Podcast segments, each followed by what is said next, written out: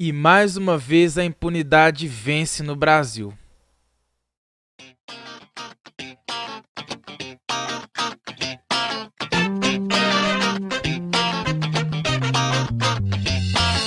E está no ar, em todas as multiplataformas, o PolitCast, com Léo Moreira.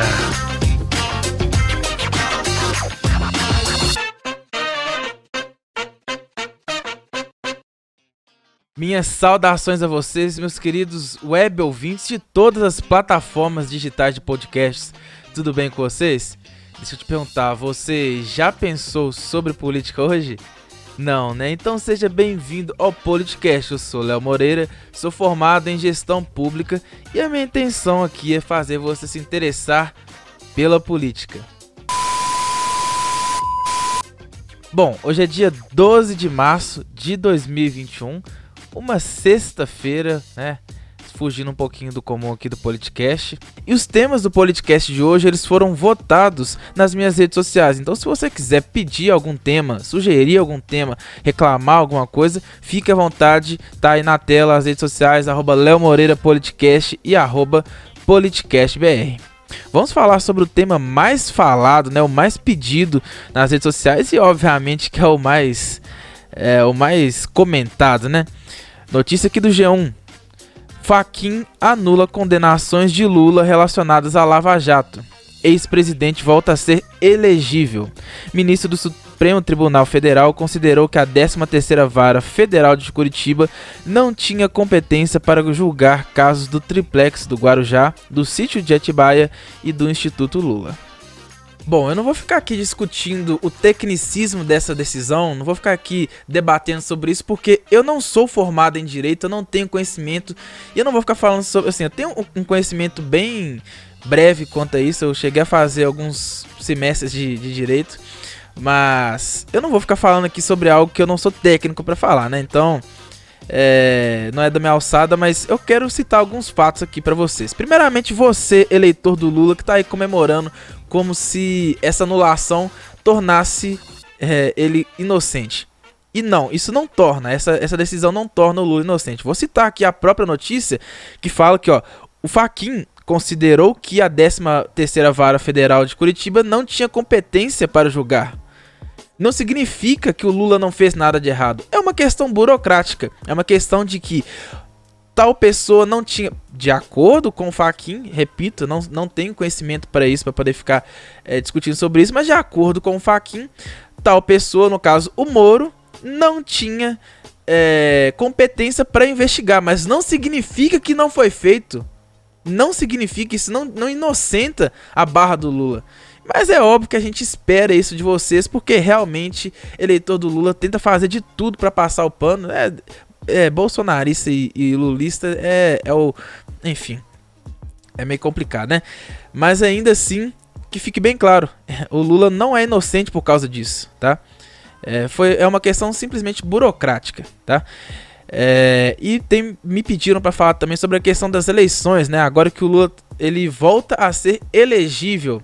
Até algumas pessoas que vieram nas minhas redes sociais falando que essa, essa foi a melhor coisa pro Bolsonaro, porque um candidato como Lula, que tem uma rejeição muito alta, no segundo turno iria perder para ele. É... Bom, eu penso de uma... Assim, eu até concordo em certas partes quanto a isso, né? Porque o, a rejeição ao P T hoje é muito grande, mas eu penso de uma forma diferente, porque eu creio que assim como eu, que já fui um eleitor do Bolsonaro, É, alguns também eleitores vão enxergar esse tipo de coisa, não que vão a favor do Lula, né? Óbvio que não, mas que vão enxergar que esse tipo de coisa que o Bolsonaro está deixando acontecer, que ele é, utilizou do aparato estatal para para atrapalhar investigações, né? Enfraqueceu a Lava Jato e acabou com a Lava Jato, como ele mesmo falou no podcast anterior, eu falo sobre isso. Ele acabou com a Lava Jato, ele enfraqueceu tudo isso. Então, eu espero de verdade que o, os, né, o povo, o povo em si perceba que quem deve teme, entendeu? Porque é, tanto que o Bolsonaro utilizou do aparato estatal para livrar, livrar os filhos, né? É, agora falando que, que acabou com a, com a Lava Jato, É, é, é foda. Então, eu creio que ainda assim tem uma chance do, de ser um tiro no pé pro Bolsonaro. Porque pode ser que o povo veja como, como eu vejo, eu espero, né? Eu tô aqui pra isso, pra poder levar isso pra vocês. É, que realmente o, o Lula e o Bolsonaro, eu nem sei se eles são mesmo lado... É, o, o, os opostos da mesma moeda, porque até agora o Bolsonaro não tem feito tanta coisa de direita, então, né, é, de qualquer forma, eles são, é, é farinha do mesmo saco mesmo, não, não adianta, tá? É, então, essa é a minha opinião para dois mil e vinte e dois. O Lula, ele já fez um discurso hoje, né, eu assisti boa parte lá na C N N, né, e o Lula, ele é muito bom pra falar, ele vende um mundo perfeito, ele né, quer vender é, terra no céu, porque é impressionante, ele, as coisas que ele falou hoje, né, falando que o Bolsonaro, olha pra você ver, olha o que você fez, Bolsonaro, a gente tá sendo obrigado a ouvir o Lula falando uma bosta dessa, e olha que não estou defendendo o Bolsonaro, que fique bem claro, mas o próprio Lula falou hoje nesse discurso que É, o Bolsonaro está mostrando para a sociedade que não é mentindo que se governa. Logo o Lula, que falava que ia para é, para outros países e saía mentindo é, na cara lavada sobre, sobre números, né? Ele inventava números, ele mesmo falou, abre aspas, se perguntassem a fonte para a gente, a gente não ia saber. Então a gente tem que ser obrigado a ouvir um, a cara de pau dessa... Do, do Lula, porque você, né, Bolsonaro, você enfraqueceu é, essa, a, a própria investigação, né? Sobre a própria suspeição do Moro, a gente vai falar um pouquinho também sobre isso, né? Porque é, além do de, que eu estava falando de não ser, de não tornar, né, a, é, essa decisão não torna o Lula inocente, né? Porque não tem a competência, além disso tem a suspeição do Moro, né? Fica aí que você vai, vai saber um pouco mais sobre isso. É, mas em tese é, é, o Moro está sendo julgado, né? Porque o pessoal está acusando ele de que ele não foi parcial no, no julgamento do Lula, né? Mais uma questão burocrática do Estado aí. Não importa qual que é o crime do réu, e sim como ele foi investigado e como ele foi, né, como aconteceu o processo. É, é, é foda. Bom, segundo assunto aqui, e aí vamos... Esse, esse assunto é bom demais, né? Tweet de Arthur Lira. É, minha maior dúvida é se a decisão monocrática foi para absolver Lula ou Moro. Lula pode até merecer, Moro jamais. É, e aí, meu querido eleitor do Bolsonaro, o que, que você tem a dizer sobre isso, né? É, esse é o candidato, esse é o presidente da Câmara dos Deputados, apoiado por Jair Messias Bolsonaro.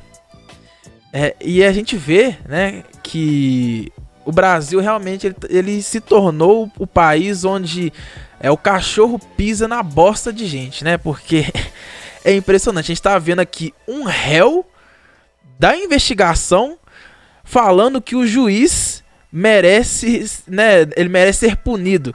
É, é, gente, é, é, é complicado, né? Eu, eu, eu tenho que ser obrigado a ver, né, a, a ver uma, uma cara de pau dessa. Eu fico de cara, com todas as letras de cara, é, em como os políticos, eles estão muito cara de pau. Já eram cara de pau, mas como eles podem estar sendo assim, tanto na cara da gente, né, rindo na sua cara. Isso pra mim é rir da, da minha cara. O cara é réu, o cara, né, tem, tem as denúncias contra, contra ele e ele tá acusando o juiz. Ele tá acusando a investigação. Então, parabéns aí, Bolsonaro, pelo seu candidato, por quem ganhou aí a, a eleição de, de presidente da Câmara. Esse é o candidato de vocês e... Enfim, espero que os, que os bolsonaristas comecem a enxergar esse tipo de coisa que todo mundo já tá enxergando e só vocês que não, tá? Então, é foda, né? Bom, então vamos com mais uma notícia aqui. E essa, essa é foda, viu, bicho? Notícia do congresso em foco ponto a u ponto com ponto b r. Deputado pede prisão de Danilo Gentili por post no Twitter. O deputado e procurador parlamentar da Câmara, Luiz Tibé, do Avante, de Minas Gerais, você aí, mineiro, como eu, lembre desse nome, está movendo uma ação no Supremo Tribunal Federal, o S T F, onde pede a prisão em flagrante do apresentador Danilo Gentili. Pelo Twitter, o comediante sugeriu que a população entrasse na Câmara e, abre aspas, é, socasse todo deputado, fecha aspas, que estava discutindo a P E C da imunidade parlamentar. E agora o resultado, né, de, dessa, dessa denúncia, agora do site Metrópoles, que também saiu em outros sites, inclusive o Globo, é... P G R pede expulsão de Danilo Gentili do Twitter e proibição de pisar na Câmara.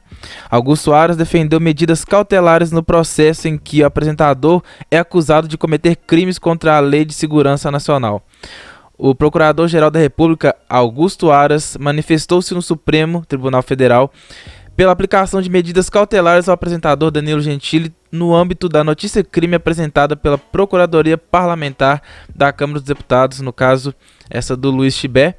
É, Augusto Aras foi contra a prisão do apresentador, mas deu parecer favorável para que Danilo Gentili seja proibido de frequentar redes sociais, sair do município onde reside, aproximar-se menos de um quilômetro da Câmara dos Deputados e mobilizar, organizar ou integrar manifestações de cunho ofensivo a qualquer dos poderes da República ou de seus integrantes ou que incitem animosidade das Forças Armadas contra qualquer instituição do Estado.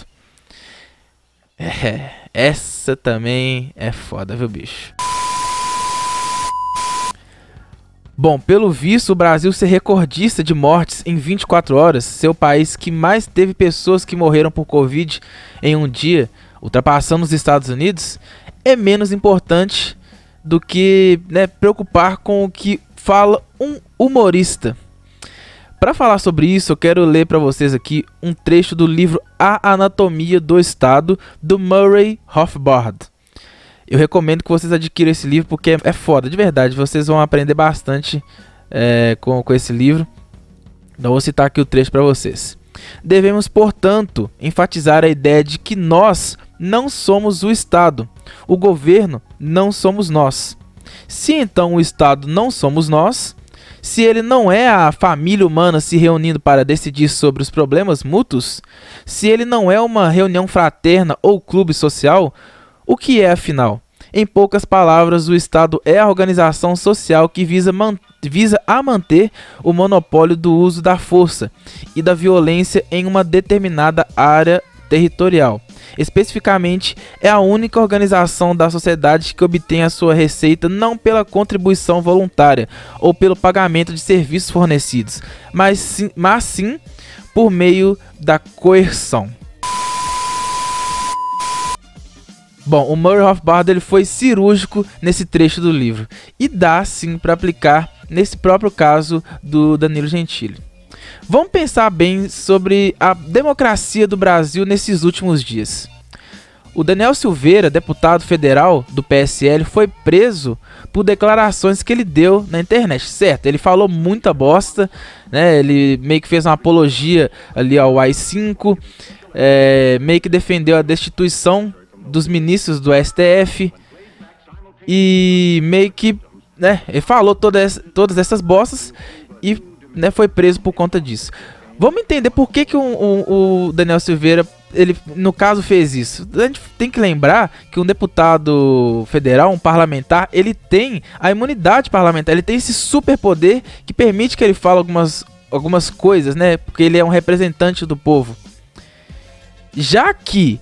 E aí eu não vou entrar aqui no mérito se ele, se ele feriu ou não a imunidade parlamentar. Pra mim feriu, mas é, quem tem que decidir isso é um juiz. Mas se ele feriu, então o que deveria ter sido feito é que ele tivesse perdido o seu cargo, né?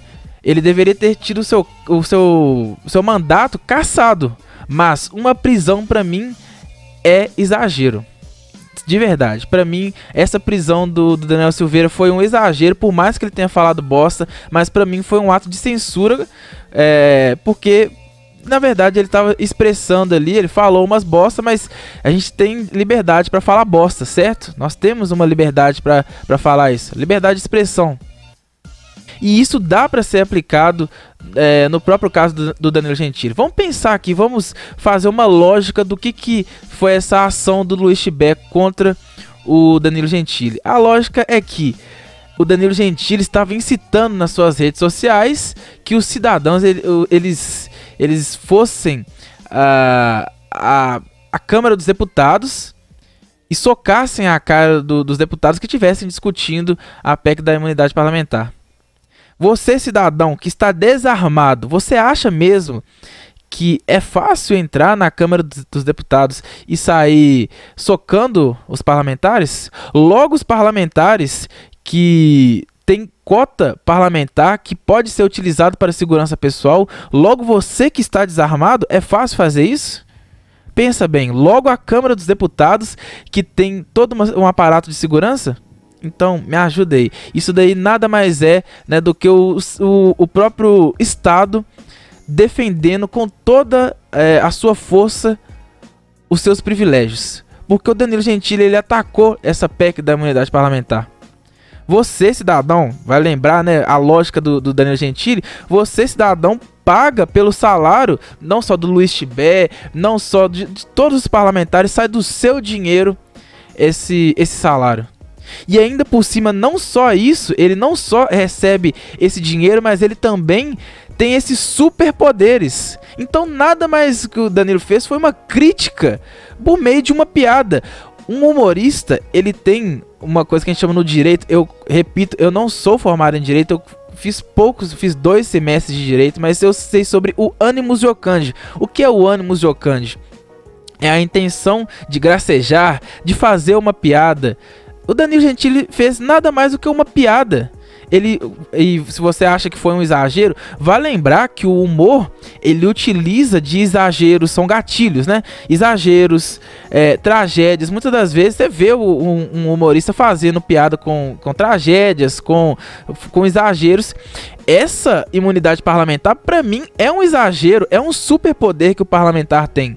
E o Danilo Gentili nada mais fez do que utilizou, né, de um outro exagero e fez uma piada. Só que os próprios parlamentares, o próprio é, Luiz Tibé, ele utilizou-se, né, fez o, utilizou do, do aparato estatal, fez uma manobra para querer prender o Danilo Gentili. Mas não, não, a lógica não bate, essa lógica de prender o Danilo Gentili, por isso não bate, tanto que, né, ele não, né, o, o, próprio, a, é, o próprio Augusto Aras falou que, que é contra, no caso, né, o procurador da, procura, Procurador-Geral da República foi contra nessa, essa prisão, porque não faz sentido, não faz sentido isso, entendeu? Isso para mim, repito, nada mais é do que os parlamentares, né, É, utilizando do, do, do aparato estatal para é, defender esses superpoderes, porque o Danilo Gentili atacou esses superpoderes, só isso, é só isso, é o Estado sendo coercitivo, sabe, você não, né, você paga o salário deles, você não assinou um contrato é, autorizando que você pague esse salário, né, toda vez que você instala um, um aplicativo, você não aceita os termos. Você aceitou os termos de, de pagar o, o salário do, do, dos parlamentares? Não. Ainda assim, você paga os salários dele. Você, o Danilo Gentili é um cidadão, ele também paga esse salário. E ainda por cima, é, é, o, o, o parlamentar que está querendo que prende o, um cidadão porque ele criticou por meio de uma piada. Então, repito, isso para mim é a forma coercitiva do Estado para manter seus privilégios e seus membros. Assim como no caso do Daniel Silveira também. Entendeu? E vale lembrar também, o pior de tudo, Augusto Aras, Procurador-Geral da República, que foi indicado por Bolsonaro, ele pedindo um ato de censura de expressão. É algo gritante, algo ridículo isso que o Augusto Aras colocou, que o Danilo Gentili não deveria, é, deveria ser proibido de utilizar o Twitter, as suas redes sociais, que não, não deve pisar a um quilômetro de distância da, da, da Câmara dos Deputados. Isso é vexatório, isso é ridículo, isso é uma censura ridícula, Augusto Aras, isso é ridículo o que você está fazendo. Você pedindo que um, que um cidadão não tenha liberdade de expressão só porque ele tem, né, ele tem muitos seguidores, ele tem dezesseis ou dezessete milhões, ele tem um engajamento na internet, então ele não pode ter opinião, ele não pode criticar. O Estado é sacrossanto e não deve ser criticado. Me ajuda aí. Então, isso foi vexatório, foi ridículo, é um ato de censura contra o Danilo Gentili é um ato de censura contra a liberdade de expressão. E eu aqui vou lutar até o fim pela liberdade de expressão, pela liberdade que a gente, po- a gente pode, possa criticar o Estado. Porque se a gente paga o salário de vocês, nós temos o direito, vocês são nossos funcionários. Você recebe o meu dinheiro de imposto de um... Um, um, um alimento que tá caro pra caralho hoje no, no mercado, as coisas estão caras, e vo- o que vocês têm feito pra poder diminuir, é, pra apertar o cinto na pandemia? As coisas estão caras e ainda assim vocês estão recebendo lá de boa. E aí? E ainda por cima vocês ainda querem tirar a liberdade do cidadão de criticar? Vocês são nossos funcionários e nós temos total direito de criticar qualquer um de vocês que seja.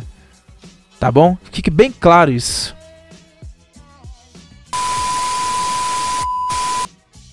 Bom, então vamos agora para a última notícia, é o, um dos assuntos também mais pedidos por vocês aí nas redes sociais do PolitCast. Notícia da C N N Brasil. Julgamento de suspeição de Moro é suspenso com pedido de vista e placar a dois a dois.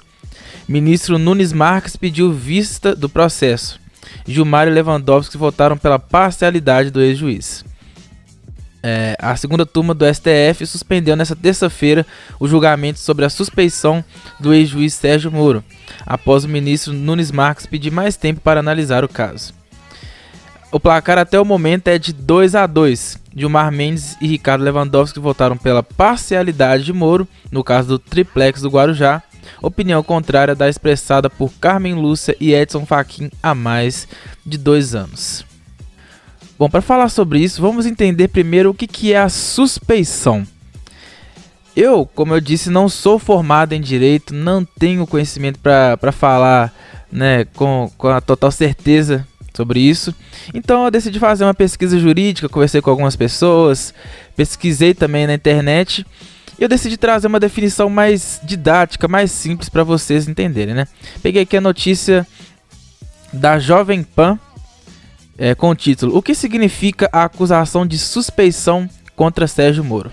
Defesa do ex-presidente Lula alega que houve combinação entre judiciário e o Ministério Público Federal em condenações da Operação Lava Jato. A segunda turma do Supremo Tribunal Federal, S T F, julga na tarde dessa terça-feira, na verdade já julgou, o pedido da defesa do ex-presidente Luiz Inácio Lula da Silva sobre a suspeição do ex-juiz federal Sérgio Moro. Vou adiantar aqui um pouquinho, é, né, da própria notícia. Por que Moro está sendo acusado de suspeição?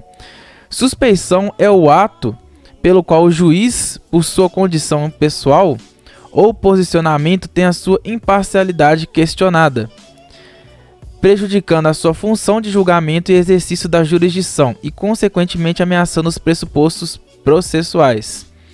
Os advogados de Lula argumentam que Sérgio Moro, ex-juiz da Lava Jato, foi parcial e agiu com motivação política ao condená-lo, no caso do triplex do Guarujá. Em dois mil e dezoito, o site The Intercept vazou conversas atribuídas a Moro e a procuradores da Lava Jato. A defesa do ex-presidente alega que houve combinação entre o Judiciário e o Ministério Público Federal, enquanto, enquanto o ex-juiz e o ex-coordenador da operação Deltan Dallagnol questionam a veracidade das mensagens vazadas. Ok, então, em resumo, e eu posso estar errado, que se eu estiver errado eu peço que vocês me corrijam, né? Você que é estudante de direito, é um jurista, entende do assunto. É, a suspeição é o ato do juiz não ser parcial numa decisão. Um juiz, é, a gente tem que lembrar que o juiz é uma pessoa, né? Então, acaba que pessoas, elas têm motivações pessoais. Isso eu lembro de eu ter estudado um pouquinho até no, é, no direito. A gente sabe que um juiz, ele tem motivações pessoais, né? É uma pessoa, então, é, ele tem essa... Né? É um, ele, ele tem essas motivações que vêm de si. Mas... É, um juiz, ele por obrigação deve ser imparcial, ele deve seguir a lei, ele deve é, basear, pautar a sua, as suas decisões na lei. E o que está dizendo aqui o, o próprio, a, a argumentação da defesa do, do ex-presidente é, Lula eles estão falando que o Sérgio Moro, ele teve motivação política, ou seja, ele tinha motivação política ali contra o Lula e ele foi e tomou essas decisões, né, de, da, da, da condenação em si do, do Lula, né, que ele foi imparcial, que ele tinha as motivações pessoais, pessoais, vamos diferenciar o pessoal, né, o Sérgio Moro pessoa do Sérgio Moro juiz, que ele, ele teve motivações pessoais, políticas, né, quanto a essa decisão.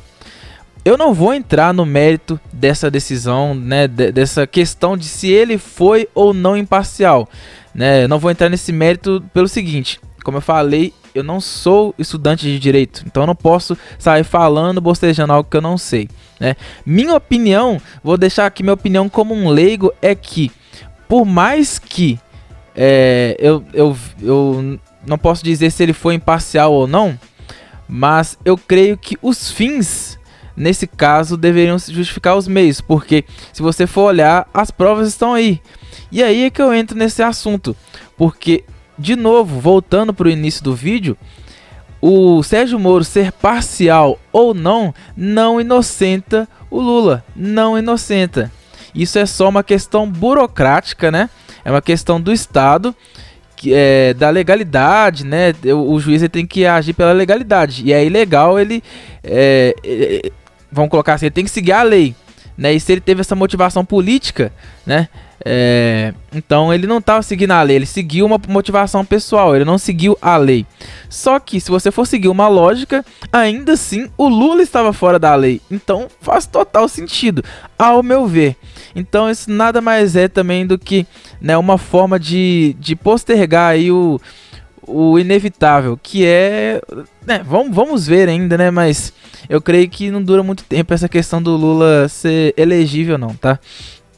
E, é, enfim, é a impunidade. Nós estamos vendo agora, como uma pessoa leiga real, posso falar que é, é impressionante. Você vê um juiz é, é, sendo punido, o juiz do caso, da investigação, ele, ele pode ser punido e a pessoa, o, o, o réu que cometeu o crime, ele, tem o, o, ele, ele pode ser eleito, né, de acordo com essa decisão, ele, ele está elegível para uma disputa presidencial, né, e ainda tem uma chance, né, p- pode colocar aí na tela, do, do próprio Estado é, ressarcir o Lula por essa prisão como se ela fosse ilegal.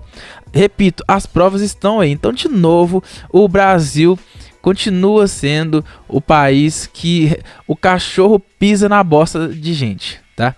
Porque não faz o mínimo do sentido, né? O, o, o cara continua tendo cometido o erro e o juiz, que é o cara que investigou, né? É, ele, ele tendo o risco de ser punido, sendo que as provas estão aí.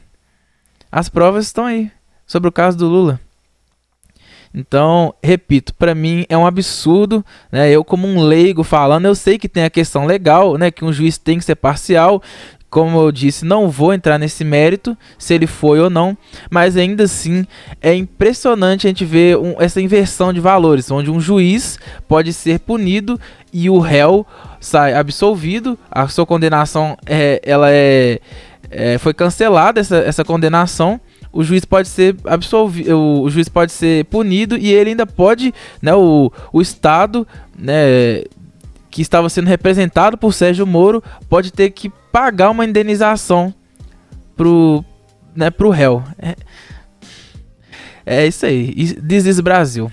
Infelizmente, não tenho muito o que dizer quanto a isso, mas é, this is Brasil, é, é a inversão de valores que a gente já, já conhece, né? Então é isso, galera. Muito obrigado a todos vocês que nos deram audiência até agora nesse episódio do PolitCast. O PolitCast que está sendo reformulado aos poucos. Eu pretendo manter essa duração aqui de vinte a trinta minutos cada episódio. Fora que vai ter entrevistas, é, quadros novos. Eu espero, né, de verdade que vocês continuem acompanhando aqui, porque vai ter novidades para vocês no PolitCast. E eu peço que vocês se inscrevam no canal, se você está ouvindo no YouTube, então se você não está, pesquisa aí PolitCast com, com o Léo Moreira no YouTube, se inscreve no canal, que é muito importante para mim, de verdade, é muito importante a sua inscrição no canal, não tô pedindo muita coisa não, gente, é só a inscrição.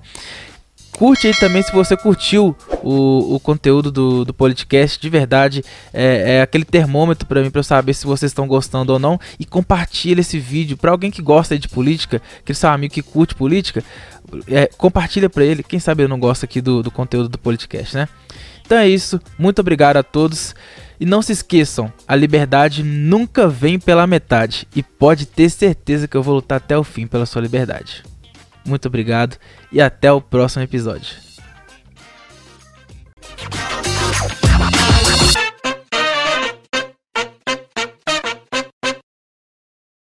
O senhor nunca me viu junto com nenhum deles, e comigo o senhor vai ficar livre de todos eles. Meu nome é Enéas cinquenta e seis.